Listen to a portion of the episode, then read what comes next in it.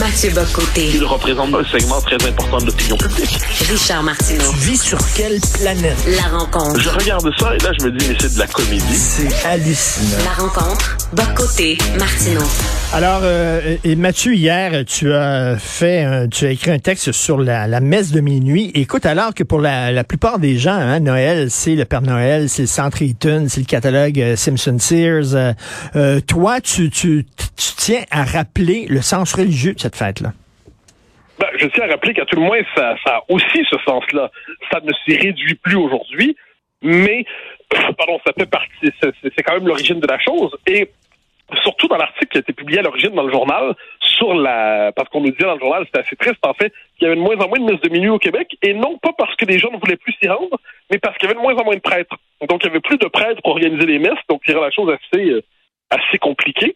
Et moi, ce que je tenais à rappeler, c'est que cette tradition-là, qui était probablement la dernière tradition religieuse à laquelle les gens tiennent collectivement au Québec. Ensuite, il y avait le baptême jusqu'à tout récemment, mais le taux de baptême a tendance à descendre au Québec.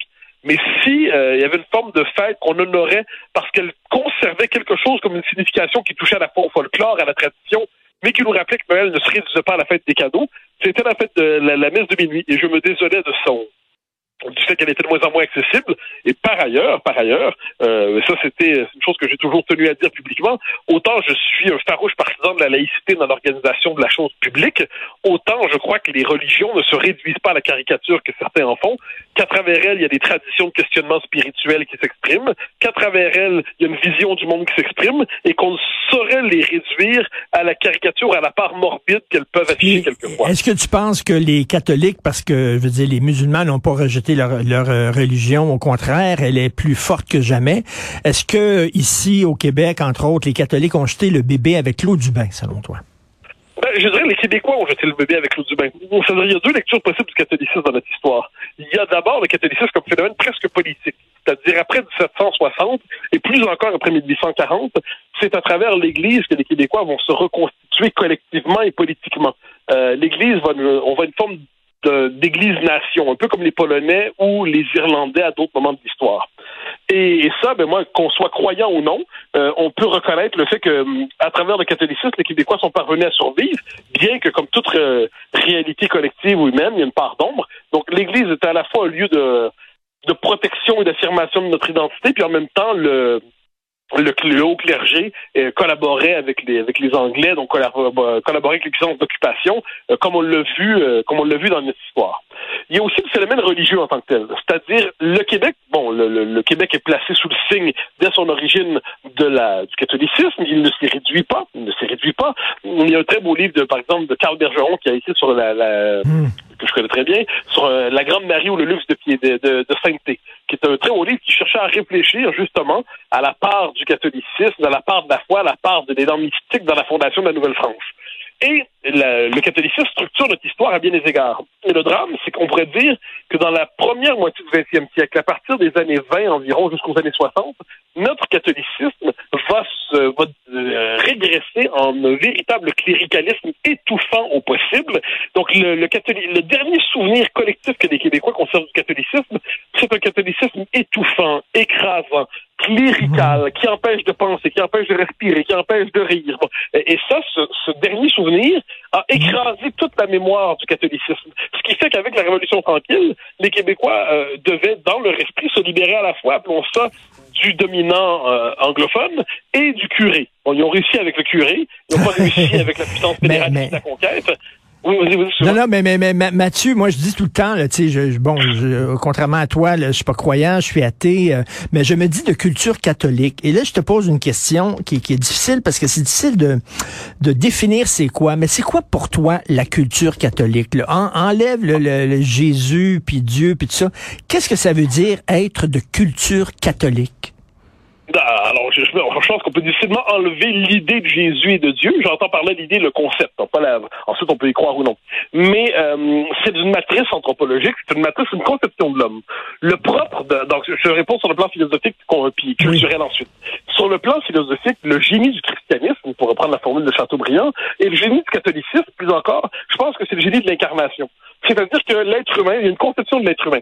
L'être humain est fondamentalement incarné. Il est incarné dans une culture, une langue, tout ça. D'ailleurs, le catholicisme a su s'adapter aux différentes cultures qu'il embrassait, à la différence d'autres religions qui écrasent les cultures pour s'imposer. Le catholicisme a toujours eu le respect des cultures où il cherchait à s'implanter, ce qui ne veut pas dire ensuite qu'il n'y a pas eu de terribles excès. Ensuite, sur le plan très concret de notre existence, mais c'est à la fois du rapport au calendrier, au rapport à la littérature. Moi, par exemple, je suis un grand lecteur de Péguy, je suis un lecteur de Bernanos. Il y a des auteurs qui sont des auteurs magnifiques qui ont écrit à l'encre de la foi. C'est aussi une philosophie, quoi qu'on en dise. Une des raisons pour lesquelles j'aimais le pape Benoît XVI, c'est que c'était probablement le plus rationaliste de tous les papes. Autant le pape Jean-Paul II est un pape quasi mystique quelquefois, autant François est un pape humanitaire. Benoît XVI est un pape qui est un pape philosophe. Et il rappelait l'importance de la raison dans la religion. Il disait, la religion, ça consiste pas à être dans l'état de béatification absolue puis de contemplation mystique en disant, oh, l'absolu avec une majuscule me parle. Il disait qu'il y avait un travail de la raison au contact de la foi, puis il disait pour lui que la foi devait aussi s'alimenter du travail de la raison. Et on pourrait multiplier les considérations. Et moi, je suis dans notre histoire, je suis attaché au rôle qu'ont joué les prêtres, les sœurs et ainsi de suite dans la préservation de la culture québécoise. Puis une fois que tu dis tout ça, il y a des gens qui croient en Dieu, d'autres qui croient pas en Dieu. Puis je pense que l'immense majorité des gens sont dans un moment sont flottants. C'est-à-dire la plupart sont tendance aujourd'hui à ne pas croire, mais à conserver ouverte la question de la transcendance avec un point d'interrogation. Puis quant à moi, ça je l'ai déjà dit, je me dirais pas athée, assurément. Suis-je quelqu'un sous le signe de la foi la plus ardente? Pas vraiment. Je fais partie des gens qui ont décidé qu'ils préféraient douter dans l'Église qu'hors de l'Église. Mais je ne suis pas étranger au doute en ces matières. Je pense simplement qu'à l'échelle de l'histoire, c'est à travers cette religion qu'on a posé la question de notre rapport à l'absolu, à la transcendance, et c'est un rapport auquel je ne suis pas étranger. Pour moi, les trois pôles de la culture catholique, le message de l'Évangile, là, puis du Christ, puis faites-vous-en pas, je suis pas devenu croyant, mais comme personnage, comme symbole, ces trois choses, la culpabilité, c'est vraiment au centre de la religion catholique, le pardon, et l'amour, parce que quand il est arrivé, quand ce personnage-là est arrivé, quand cette idéologie-là est arrivée, en disant aimez votre prochain comme vous-même, à l'époque, c'était hyper révolutionnaire, ça. Encore aujourd'hui, franchement, c'est plutôt contre-intuitif. Mais moi, je te dirais, alors là, je vais y aller vraiment sur le mode culture populaire, mais moi, la chanson, le chant, en fait, qui capte le message chrétien dans ce qu'il y a de plus beau, c'est le milieu chrétien. Ça, je l'ai souvent dit. Il y a quelques passages là-dedans qui nous racontent, en fait, on a souvent dit que c'était la Marseillaise des catholiques, le milieu chrétien. Là. Donc, c'est le chant épique. Ça donne envie de le répéter en chœur. C'est ce qu'on voit. Mais ça nous raconte l'histoire, finalement, de l'innocence la plus absolue venue sur Terre pour réconcilier les hommes entre eux et prête à capter le mal en ce monde pour délivrer les hommes de la tentation du mal. Ça fonctionne jamais complètement, mais on comprend que c'est la figure la plus innocente qui soit sous le signe de l'horreur. Il y a quelque chose de beau dans le catholicisme. Normalement, Dieu, dans les traditions religieuses, c'était toujours une figure imposante, possiblement cruelle, qui punissait ce qui n'était pas correct. Bon, je dis pas que le Dieu des chrétiens n'est pas un Dieu qui punit, mais ça, c'est plus l'Ancien Testament. Dans le Nouveau Testament, eh bien, Dieu se fait enfant. Dieu se fait enfant dans la plus totale innocence. Et avec cette formule dans le milieu chrétien, il voit un frère où n'était qu'un esclave.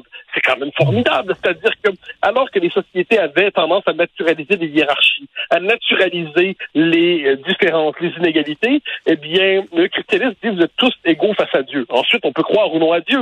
Mais cette idée que nous sommes tous égaux, d'une manière ou de l'autre, quelque part dans notre rapport à l'existant, il y a une forme de beauté là-dedans. Puis ensuite, j'avoue que je suis très attaché au rituel. Ça, c'est peut-être ma part conservatrice, mais je pense que l'existence a besoin d'être structurée par des rituels, et on a le baptême, on a le mariage, on a les funérailles, tout ça, et je pense que quand on sacrifie les rituels d'une religion historique, eh bien, on remplace ça par des rituels qui sont quelquefois un peu boboches. Et je trouve que le Québec n'est pas sans rituel aujourd'hui. C'est simplement qu'on a bricolé des des rituels sur le mode New Age, plutôt que s'inscrire dans des rituels immémoriaux qui n'étaient pas sans valeur.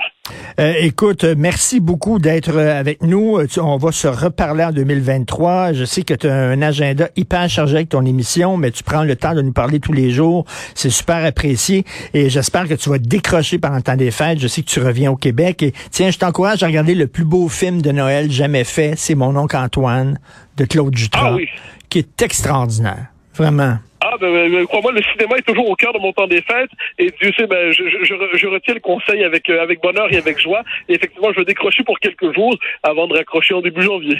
Merci beaucoup. Bonnes vacances, Mathieu. Salut. Bye bye.